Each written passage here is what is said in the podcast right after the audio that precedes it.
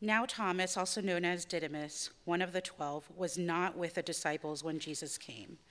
So the other disciples told him, We have seen the Lord. But he said to them, Unless I see the nail marks in his hands, and put my finger where the nails are, and put my hand into his side, I will not believe. A week later, his disciples were in the house again, and Thomas was with them. Though the doors were locked, Jesus came and stood among them and said, Peace be with you. Then he said to Thomas, Put your finger here. See my hands. Reach out your hand and put it into my side. Stop doubting and believe. Thomas said to him, My Lord and my God. Then Jesus told him, Because you have seen me, you have believed. Blessed are the, those who have not seen and yet have believed.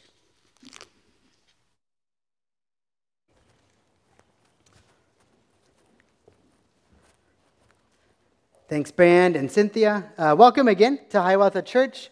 Uh, like Chris uh, said earlier, my name is Spencer. I'm one of the pastors here, and we're glad uh, that you chose to join us this morning.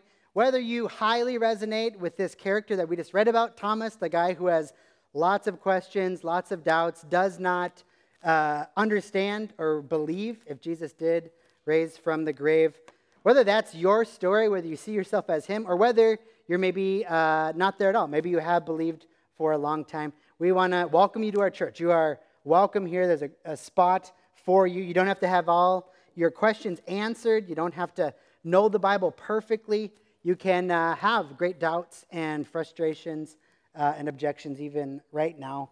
Um, this is a great place for you. So we want to welcome you to our church. This is a great passage to unpack if that describes you well. And even if it doesn't describe you, uh, this is a wonderful passage that helps us see the heart of Jesus Christ, his heart towards us. So, right now, we're in a sermon series. We're almost done with John. If you've been here for this series, we've been in John for like a year and a half. So, we're getting close uh, to the end. There's one more chapter after this chapter, um, but we're nearing the end. So, so far in John, if you haven't been here, Jesus ha- has taught, he's done his signs and wonders. Uh, we've gone through his execution and his death and his resurrection. And now, the past few weeks, from Easter on, we've been looking at uh, different resurrection accounts. So, Jesus, uh, the risen physical Jesus, has shown himself to uh, multiple disciples in multiple different ways, and that's where we pick up our story today. And so, we read, uh, Cynthia just read our passage, and we see that Jesus did show up in his physical uh, resurrected body to a number of the disciples. Back on Easter, we read the account where Jesus shows up uh, at the tomb and speaks to Mary Magdalene. And then she goes and tells the disciples. Uh, last week, we read about Jesus appearing to most of the disciples, and they believe. But now there's just one uh, additional disciple who wasn't there. So today, we're going to look at uh, the disciple Thomas, or his Greek name is uh, Didymus. And you have maybe heard of this guy. Maybe you know nothing about the Bible at all, but just in our normal everyday language, we talk about a, a doubting Thomas, a person who doesn't believe, and that comes from this guy here. So Thomas was one of the 12, but he wasn't there when Jesus showed up in his resurrected body. And so we see this uh, exchange that he has. We hear Thomas tell the other disciples, I can't believe. Unless I see the resurrected Jesus, unless I see his physical body, see the wounds in his hands and his side, touch him, I just will not believe. And you can just hear uh, in Thomas's uh, voice, in his experience, and how he's uh, just sharing kind of his ultimatum here.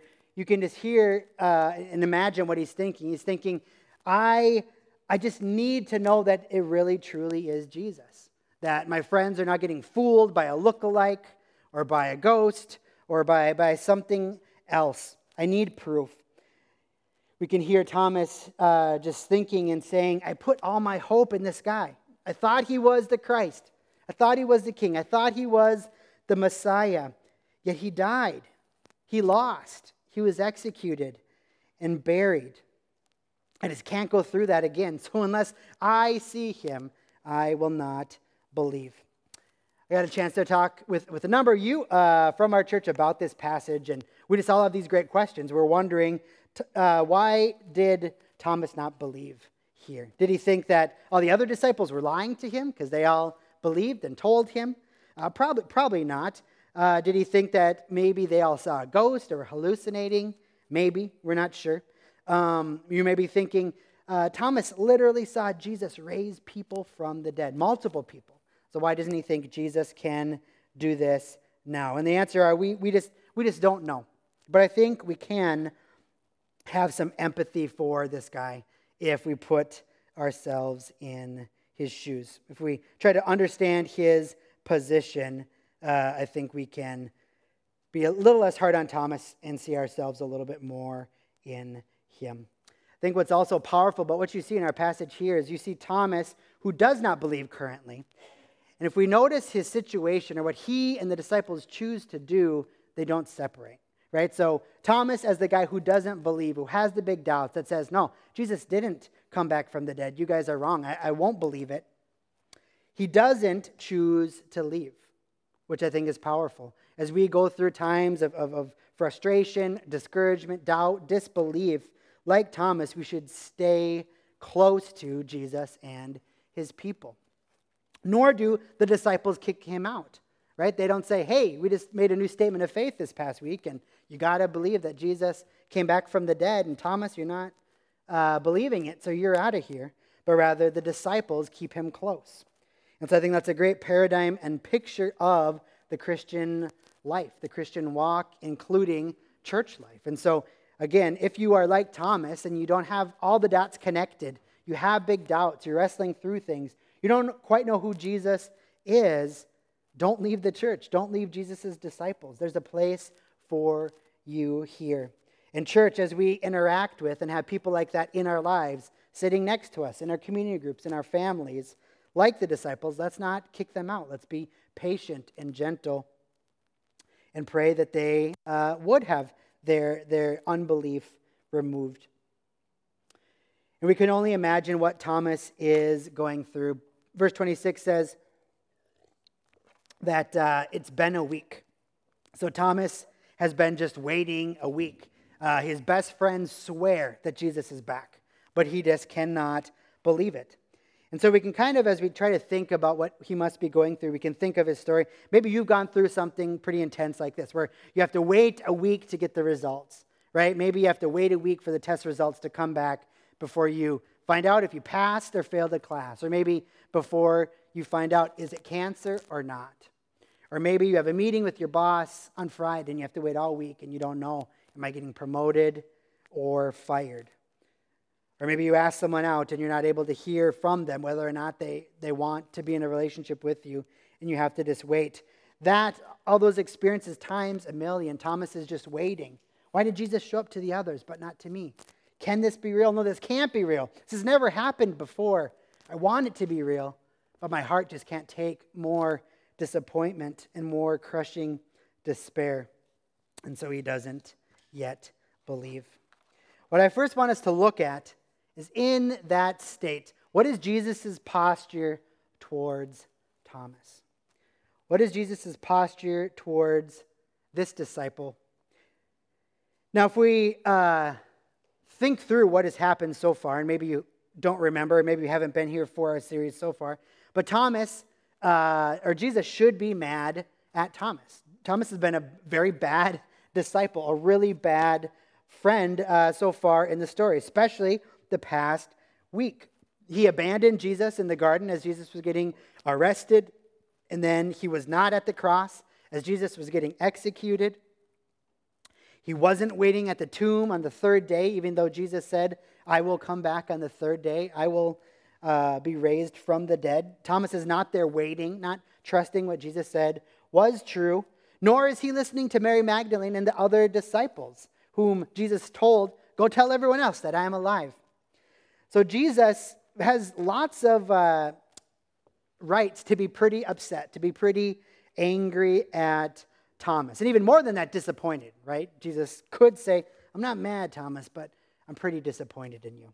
He could and should probably, yet uh, he doesn't receive that. What we, what we actually do see is Jesus forgives him, Jesus offers him love and patience. Thomas doesn't deserve Jesus' forgiveness, his love, his patience towards him. Yet, it is exactly in this state of weakness, failure, and disbelief that Jesus moves towards him just because he loves him. Let me say that again. It is in exactly this state, Thomas's state of weakness, failure, and disbelief. That's when Jesus moves towards Thomas. Not because Thomas deserves it, but just because Jesus loves him. What's beautiful about Jesus' posture towards Thomas is that it is full of kindness and patience. It's interesting to see right off the bat what does Jesus say to Thomas? He says, if you remember from last week, he says the same thing that he says to the other disciples when he showed to them. He says, Peace be with you. He doesn't say, Okay, Thomas, you get, uh, you know, kind of my angry eye because these guys are believing and you're the one who doesn't. But rather, Jesus says the same thing. The same greeting. The resurrected Christ's first greeting to Thomas is the same Peace be with you, which is beautiful. And on top of that, up until this point, right, Thomas is probably thinking, Jesus is mad at me. I, have let him down. I've been a coward. I've betrayed him. I've abandoned him. I didn't trust him. I didn't listen to the other disciples. And the first thing Jesus says, he looks him in the eye and says, Thomas, peace. Thomas, you think we're at odds. We should be. You let me down. You betrayed me. You abandoned me. And the first thing Jesus says is, Thomas, peace. Thomas, peace. There's peace now between us. We're good. I'm not coming to judge you, I'm not coming to shame you in front of the others, but peace. And Jesus is not only showing patience and kindness and peace to this one disciple, but this is actually at the core of who Jesus is and how he relates to us sinners. This is the core of Jesus' heart a posture of patience, kindness, peace, and love. Thomas, in many ways, is a picture of you and I. He's a picture of us who don't believe. Like currently, maybe we're still wrestling with all kinds of doubts, or in certain circumstances, we don't trust Jesus and His Word. Or maybe you're not a Christian here today, and you too are like Thomas, just saying, I sounds too good to be true. I don't know if I can trust this guy. And so Thomas is actually a picture of all of us. And Jesus' heart towards Thomas is a powerful and very clear picture of Jesus' posture towards you and me.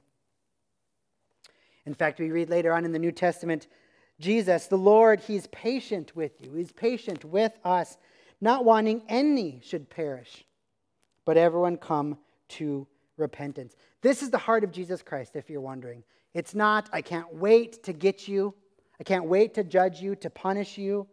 I'm just waiting behind, you know, closed doors, just waiting for you to screw up or to say the wrong thing or to stop believing, and then I can get you for it. But rather, this is at the heart of who Christ is. He does not want anyone to perish. Other place in the New Testament it describes Jesus uh, as, or, or God's uh, patience towards us. We should see that as his kindness, as his mercy. The reason why he hasn't returned yet, or you are still alive, is because he has patience with you and me, not wanting anyone to be to perish, not anyone to die and to be away from him, but rather his desire is that everyone should come to faith and repentance. This maybe made you think of the parable, Jesus' parable of the lost sheep. Okay, there's 99 with the shepherd. They're good, they're safe. Yet Jesus knows one is lost, one is gone, one is in trouble. And Jesus leaves the 99 that are close to him, that are safe, that are in the fold, to go find the one. And that's what Jesus is doing here. He's playing this parable out with Thomas, the one who just doesn't believe, the one who is in danger. And he runs after him with patience and kindness, not judgment and wrath. And that is our story as well. I think for a lot of us, I mean, whether you know the Bible or not, you probably just know the phrase of a doubting Thomas, right? And so Thomas, in a lot of ways, has really gotten a tough rep. Uh, yet Jesus, again, not only is he patient and kind towards Thomas, Jesus also knows our hearts, right? He also knows our minds. In his powerful divinity, he's not just like looking at these guys' actions and saying, man, you guys screwed up, but he's also understanding what went through their minds and their hearts. Jesus realizes it's hard to believe in the resurrection for a lot of different reasons. The obvious ones people just don't come back from the dead. This has never happened before. But unlike popular cultural belief, which you've maybe heard on, you know, just YouTube videos or people who are arguing against this, uh, the reality is that no one had a category in the first century for this type of resurrection. So the disciples who loved Jesus, who, who knew their Old Testament or their Hebrew scriptures, just had no category for the type of resurrection that Jesus is doing here. You maybe have heard, well, all like heroes or messianic characters or kings or gods in ancient myth and you know Egyptian myth or Mesopotamian myth or Chinese myth had their central figure come back from the dead. But the reality is, the way that Jesus came back from the dead just did not line up with any type of ancient thinking. So let's just talk first, first about like the Greeks, the Greco-Roman world. They believed that the physical was bad. They believed that these bodies were just prisons we're trying to get released from. So whether you study Plato or Aristotle, they just argue that we want to be released from these bodies, right? The spiritual is good, the physical is bad. Or the Jews who did not quite believe that, they just disagreed on what the resurrection would look like. And most of the Jews that did believe in the resurrection, they, they believed at the very end of time, God would come back as judge. All would be judged, and that the righteous would stay living in resurrected bodies. They did not have this category of in the middle, not, not before Jesus' return, not before God judges the world, but right when sin and death still are reigning, a resurrection happens. Nor did they have a category about their Messiah, their King, their Christ, dying and then coming back to life in this way. Tim Keller writes about this. He says, There simply was nothing like this in the Jewish and Greco Roman literature and legend for the gospel writers to draw on, or the disciples to kind of utilize from popular culture and, and make up if this was a myth. These were wholly new conceptual categories, major departures from anything any religion or culture had ever imagined before. It was an entirely new way of to think of body and spirit. If you know much about, uh, this comes up in the Gospels a little bit, but if you know much about the, the Jews at this time, different groups of Jews believe different things about the resurrection. You have the, the Sadducees who don't even believe that there's a resurrection, the, the Pharisees that do, and they even try to trap Jesus, and they're fighting against each other. So it's interesting that uh, in Judaism, for, for hundreds of years, maybe even uh, thousands of years, they did not have a unified uh, belief on what the resurrection would look like. But immediately, once Christianity starts, Jesus' resurrection is foundational. It is the center of the faith. No longer do Christians dis. Yeah, some think Jesus rose from the grave. Others think that that was just a really bad day, period. And, and, and it ended there. You read the rest of the New Testament again and again. The resurrection is true, it is foundational, it is the center of our faith. We even read passages that say, if Jesus did not raise from the dead, we are morons. People should pity us. We are fools. Your, your, your faith is in vain. If Jesus didn't rise from the grave, eat, drink, be merry, and die, because that's all that there is. And so we have this huge shift from, I don't know about the resurrection. We kind of disagree, to when Jesus comes back, it is real, is foundational, and it sets the stage for the future of the church and the future of all those who believe in him.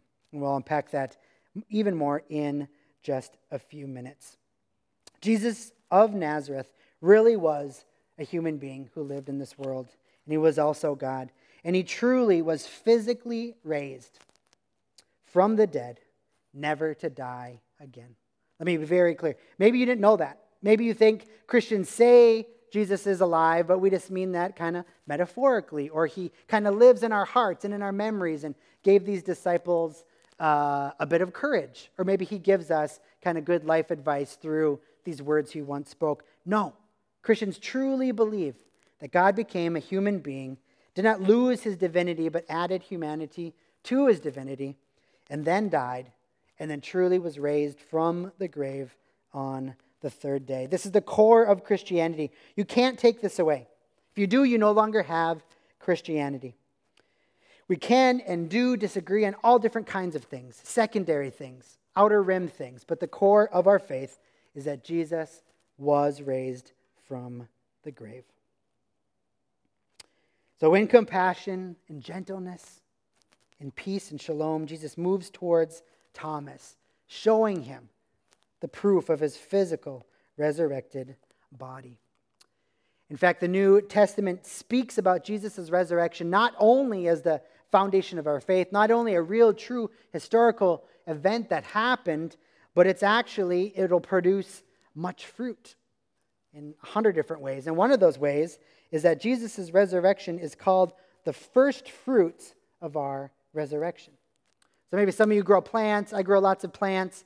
Not very good at it. So when plants come up in the spring, don't always know what it is, right? It's just a green little shoot and not quite sure what will come from it.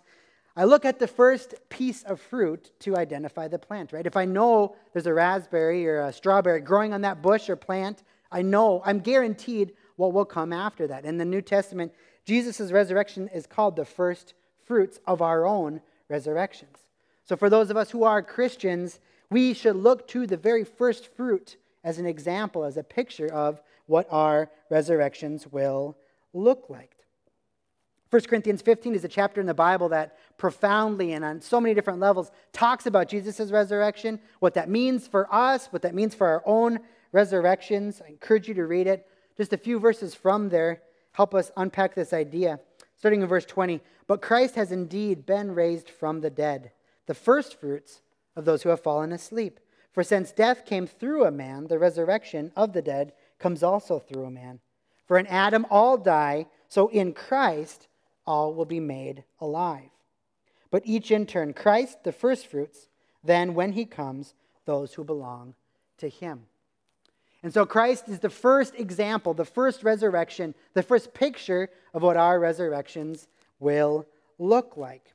He has already been resurrected. Then, when he comes, when he returns at the end of the age, his second coming, to judge the world, to fully defeat Satan's sin and death, and to usher in the new heaven and the new earth and his kingdom fully, then those who belong to him, those who have trusted in him, too will be resurrected in new life and in new physical bodies like him. So, although we don't have a ton of details, and it might be nice to know all the specific details, exactly what our eternal lives and physical bodies will look like, we do get some. We look to Jesus' resurrection as a picture of what ours will be like. So, just a few things as we look to what Jesus' resurrected body looked like, we see that uh, in some ways, it was different. Now, of course, it was still physical. People touched him. Next week, we're going to see him eat a meal. And so uh, it is very real and physical and material, yet it's also different in a lot of ways. It's fully, uh, all the effects of sin fully removed from it, right? So, disease, decay, sin, the corrupt world hurting our own bodies and our souls and our hearts, all of that is removed. So, in some ways, Jesus is a bit unrecognizable, we see in some of these resurrection passages. And some theologians pick up on that to say uh, it's going to even be hard to see, or hard to, or we're going to look different because there's not going to be the effects of sin and death and disease on our bodies. Here we also know that Jesus' body is similar to these. He doesn't get a new physical body. It's not like he jumps from one to another, but rather it is that exact body. If you're a Christian here today, these exact bodies will be resurrected. With Jesus, we see uh, it is very much his same body. He still has his scars.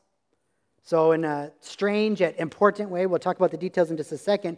Jesus doesn't have uh, all of his scars and wounds from his brutal torture. Like his, bo- his back is not all ripped to shreds like it was right before he died. So his body is redeemed, it's restored, it's recreated. Yet he also chooses to have some of his scars, and we'll talk about the importance of that later. So, although we don't have all the details, those of us who are Christians, we have this type of resurrection, this physical and eternal resurrection, and these exact bodies to look forward to. Unlike all different other worldviews, Christianity actually has a very high view of the physical. Maybe, maybe you've thought about that. Maybe you talk to other faiths, people of other faiths, other world views, and maybe you've realized, or maybe you haven't, that Christians view the, uh, the physical world, the material world, very highly. Actually, very highly, very more highly than other uh, worldviews or other religions. We talked about the Greek and ancient Roman worldview that the material is bad and the spiritual is good. But rather, Christianity has a very high view of the physical. Uh, we see at the very beginning of the story, God, who is spirit, creates uh, everything, creates the physical, creates the cosmos and every single thing in it, and calls it good, calls it beautiful. It is great. The physical is, is, is great. Yet sin poisons it and everything in it, and that's why it's such a mess to this day. Yet, right away, uh, God says, I'm going to remedy, going to remedy this problem. I'm going to redeem creation and fully and finally restore it. I'm going to recreate it. I'm going to make a new heaven and a new earth out of this fallen and broken one. And bodily, physically resurrection, Christians believe, is what awaits us, those who trust in Jesus. So, Jesus, which is kind of un- unbelievable to think about, is choosing to be in his physical human body throughout eternity. He'll still, he still will stay fully God, but also chooses to stay fully human throughout eternity to show us the goodness of the physical. So, other views maybe say uh, these bodies are bad, or this world is corrupt, or it's falling apart, or, or what's most important is what's on the inside, what you can't see, my thoughts or my heart. But Christianity says, no, the physical is true and it is good. Yes, it's corrupted by sin, it's, it's poisoned by sin, yet that will be redeemed and we will stay physical and spiritual throughout eternity. Let that be good news for you this morning. Most of us in this room, if we just spent three seconds thinking about it, uh, could realize the brokenness of these physical bodies, right? Whether it's the pain you have when you wake up every morning, Maybe it's the disease that's slowly taking away your joy. Maybe it's your mental health that is like a roller coaster. Maybe it is uh, relational um, conflict and brokenness you have with other people that leads to your body uh, being hurt. Maybe it's uh, wounds that you have, scars or stretch marks, broken bones in your bodies. But the, part of the good news of today's passage is that these exact bodies will be resurrected for those who trust in Jesus. We, uh, all the effects of disease and all the pain that you have gone through will be removed. There's hope. There's hope for us that even some days think, Jesus, take me, because I just am in so much pain and anguish here in this body. There's hope for us. So, Jesus' resurrection, not just the first fruits of our resurrection, which it is, which is great and a great fruit of what he accomplished in his resurrection. But Jesus' resurrection also proves that he really is God. Jesus' resurrection proves his divinity. And we saw Thomas declare it. But first, let's look at uh, Alisa Childers, who's an apologist and author. She writes about this. She says, There's several ways to know that Jesus is God. Maybe you've heard Jesus never said he was God. It's Constantine in year 300 just wanted to get more power, so he made up the myth that Jesus said he was God. He wasn't God, he was just whatever. Not true. But Alisa Childers uh, argues there's several ways to know that Jesus really is God. He accepted worship. He allowed Jewish people to break the biggest commandment and worship a human being, not just Yahweh. Actually believed he was God. He accepted worship. He possessed all the eternal attributes of God. He did things only God could do. And he was given titles of deity. And we see this three of these four things in our passage here today. Jesus is doing things that only God can do. He's demonstrating that he owns these eternal and, and divine, powerful attributes that only God has. He's overpowering death. He's defeating death. And we can imagine as, as, as uh, Thomas shows up in front of Jesus, we can imagine these flashbacks that he's having. Like, whoa, it is true. And maybe he's having flashbacks, or maybe John the writer is just hoping us as readers will remember these things that Jesus said before Things like back in John 2, Jews demanding of Jesus, Give us a sign, prove that you really are the Messiah, that you really are God. And Jesus responds to that by saying, Destroy this temple, and in three days I will rebuild it. I'll raise it up again.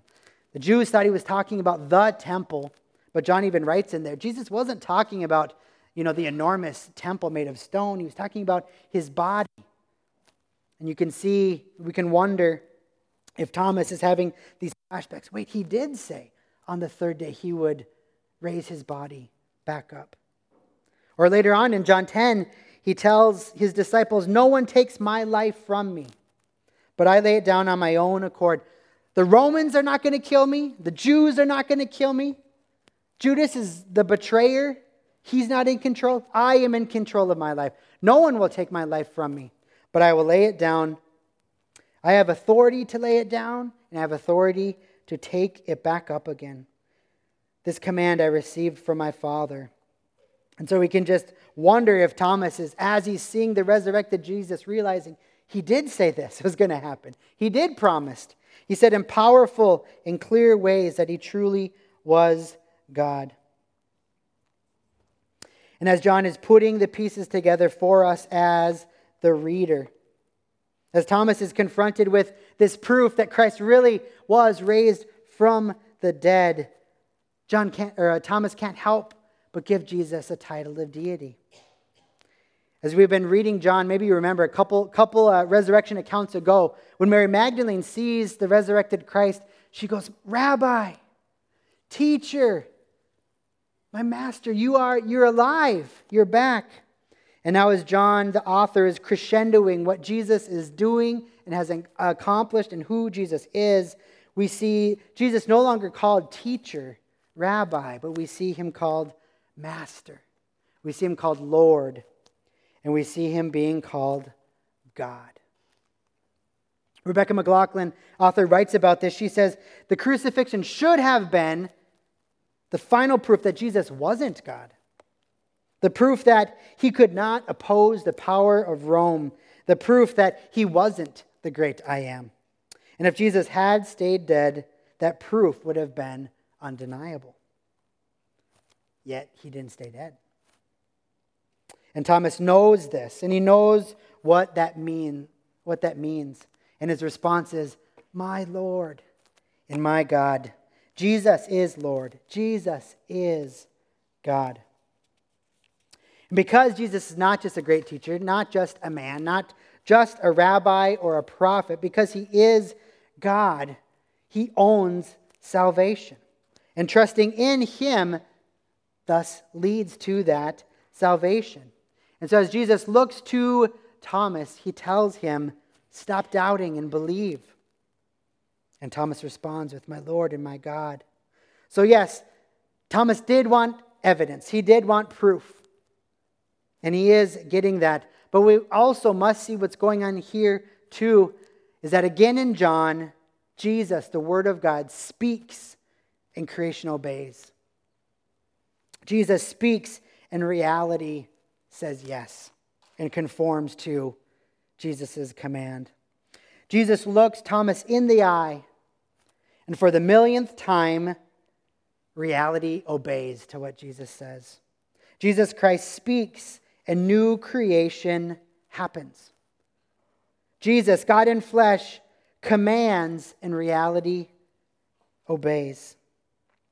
Thomas drops his doubts and he believes. Thomas's eyes are open. He's given a new heart. His mind is convinced. And he declares Jesus to truly be master of his life and the one true God. Now, we use these words a lot in the church and in Christianity. If you're not a Christian here, we use these words a lot in our culture belief and trust and unbelief and, and faith. What do we exactly mean by this? What is Jesus saying when he looks at Thomas and says, Thomas, stop doubting, and instead of doubting, believe? What does Jesus mean when he looks at Thomas in the eyes and he tells him to turn from his active, his, his, his current not just, I have doubts, but Thomas, you are doubting. Right now, you are doing something. Stop it and do something else. Believe. What does Jesus mean by that? many things. So let's unpack exactly what Jesus is saying and what he's not saying. First thing he's saying is that salvation comes through belief in Jesus. Salvation comes through faith in Jesus. Not being a good disciple, not remembering everything Jesus had taught him, not not being a coward or not abandoning him. But salvation means faith in Christ. And notice too what Jesus is saying here. He's not saying believe in the Torah. He's not saying uh, have faith that I exist, right? So when Christians talk about faith in Christ, they're not talking about, hey, have faith that something exists. So we're not saying having faith that the Loch Ness monster is real or, or believing that aliens exist. That's the same thing as when we're talking about believe in Jesus. Right? Satan and his followers, they, they believe that Jesus is real. They believe that he does exist, yet they are not saved. So when we say, when Jesus looks at uh, Thomas and says, stop doubting and believe, he's saying, trust. He's saying, trust. And trust in me. Trust in a person. Thomas, look at me and believe. Often we think of faith as more like blind faith or a leap of faith. Maybe we think about that great scene in Indiana Jones and Raiders, no, uh, Temp, uh, Last Crusade, the last one, or the third one, I guess there's more. The Last Crusade, where uh, Indiana Jones has to save his father from dying. He goes to this huge cliff with this, it just, uh, you can't even see the bottom. And he has to get to the other side. But he has no other choice, and he takes a leap of faith. He just steps out knowing that he's going to fall to his death, but he has no other choice. That is not what faith is. Faith is not a leap of faith knowing we're going to fall, knowing that it's just blind and that the truth is wrong, the truth is opposite. But rather, faith is trust in a person. Jesus says, Thomas, you know me. You know my character. You know my love for you. And you know I am who I say I am. I am God in flesh. Look at my hands. I am the one who was just on the cross. Look at my posture towards you. I love you. I'm patient with you. And stop trusting in your doubts, Thomas. Disbelieve your doubts. Doubt your doubts, Thomas. Look at me. Trust in me. And we too in this room, whether you're just hearing about Jesus today, whether you've known about him for a big chunk of your life, we know Jesus. We know his character. We know his love for us. We know his posture towards us. And he is worthy of our trust. And like the song we just sang before the sermon started, we can pray, Jesus, give me more faith. Help me to trust in you more and more. But I'm not trusting in my own intellect. I'm not trusting in having all the answers or figuring out all the doctrines or knowing this whole book or knowing all the answers that it brings up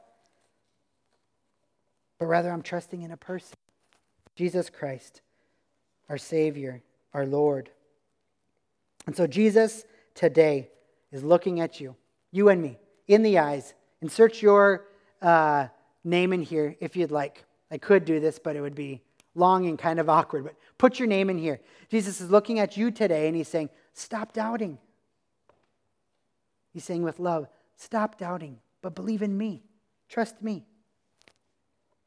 He's saying, Look at my hands and my feet. Look at the cross. Know my love for you. You don't have to have certainty. Certainty is not the goal of the faith. I am the goal, he's telling us today. So, whether for the very first time, Jesus is telling you, doubt your doubts, trust in me, or whether you're a Christian right now and he's encouraging you, saying, as doubts come, as you wrestle with your current doubts, as in your future you're going to have some unbelief, trust in me instead. Jesus tells him, I think in this great like declarative statement. He says, "Because you see me, you have believed, Thomas." Now I think often we connect this part to the very next phrase, the next sentence, uh, whether it's because that's how the translators do it or because it just makes sense that that sentence follows this sentence right here. But I think if we remember Jesus' posture towards you and me, his posture towards Thomas here, he's not trying to shame him. He's not trying to say, Thomas, those other guys, the other 10, Mary, they believed right away. And you only see because you believe. I don't think Jesus is saying that here, at least not the main thing he's saying, because Jesus loves Thomas. He loves people who are honest and wrestle with disbelief, and he's telling him, Thomas, you believe because you have seen me. He's declaring that. But he continues, not to shame Thomas, but the very next thing he says is, is that blessed are those who have not seen and yet still believe. Jesus here, I think, is prophesying that his gospel, his story of his death and resurrection and ascension, will be all that millions and millions, maybe billions of people throughout history, that's all that they need to believe. Jesus here is declaring that for forever, from now, from this point on,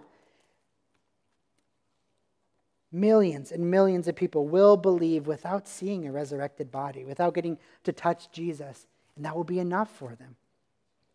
So the temptation is to think Thomas is the norm. If I don't have physical proof, actually touching and seeing with my senses that Jesus really is resurrected, then I can't believe. The reality is, Jesus says, you don't need that.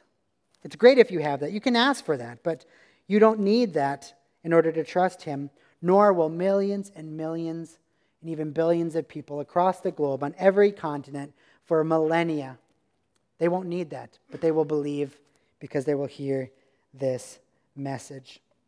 And so here we should see not Thomas as the norm and something we should ask for, and if we don't get it, not believe, but rather see Jesus' unreal patience and love towards him. And then he chooses to put this in the story so that we can believe. Jesus Christ, he is Savior. Jesus Christ is God. And if we look at his character, we've seen it again and again throughout John, but if all you know is just today, we see that he is a Savior and a God who is patient with us, loving towards you. He is kind, he is gentle. He is not a judge willing to strike you down. He is not an angry person who's vindictive, just ready for you to screw up, but rather, he loves us and he moves towards us when we are in Thomas's state broken, doubtful, angry, cowardly. And Jesus moves towards us, showing us that we can trust him. And throughout eternity, let's go back to the scars again. Throughout eternity, Jesus is going to show us that he is trustworthy. He doesn't have to, but throughout eternity, he's going to wear his scars the scars in his hands and his feet and his side. His body will bear those scars to show us every day throughout eternity of his love for us. The only man made thing in the new heaven and the new earth is going to be Jesus' scars. And he wants to do that, to, to remind us every single day we see him throughout eternity this is how much I love you. This is how much I love you. Tim Keller summarizes beautifully. He says, The last time the disciples saw Jesus, they thought those scars were ruining their lives. And now Jesus is showing them that in his resurrected body, his scars are still there. Why is this important? Because now that they understand the scars, the right memory of them will increase the glory and joy of the rest of their lives. Seeing Jesus Christ with his scars reminds them of what he did for them, that the scars that they had thought had ruined their lives actually saved their lives. Let's pray. God, we thank you for your great love for us, that you did not leave us in our doubt, in our apathy, in our betrayal of you or, or uh, abandonment. God, we in our sin are very much like Thomas. We are far from you full of unbelief. We don't want to believe. We think we're too smart to believe. We just can't believe. But you move towards us in that state with patience and kindness and love. And you say, Believe. You say, Stop doubting and believe. Put your trust in me. It can be tiny, it can be a mustard seed. But don't trust in your own knowledge, your own work, your own family that you grew up in, your own bank account your own resume. Just trust in me, and I will give you life. I will give you eternal life. Jesus, we thank you for that good news. We pray you'd help us to believe for the very first time to put our trust in you for those in this room who have not yet believed, who are now confronted with the true Jesus. And for those in this room who do believe, we pray you would increase our faith, that we would know and love you and your character uh, even more, that we would be excited about the resurrected bodies that you have for us, and that would give us hope as these bodies decay and break down, and as our minds uh, betray us at times and lead to lots of unhealth. God, we thank you that you give us hope and that, that this is an eternal hope, a physical hope. And we thank you for all this good news that we hear uh, described and declared by you here in John 20. Pray this in your powerful and healing and saving name, Jesus.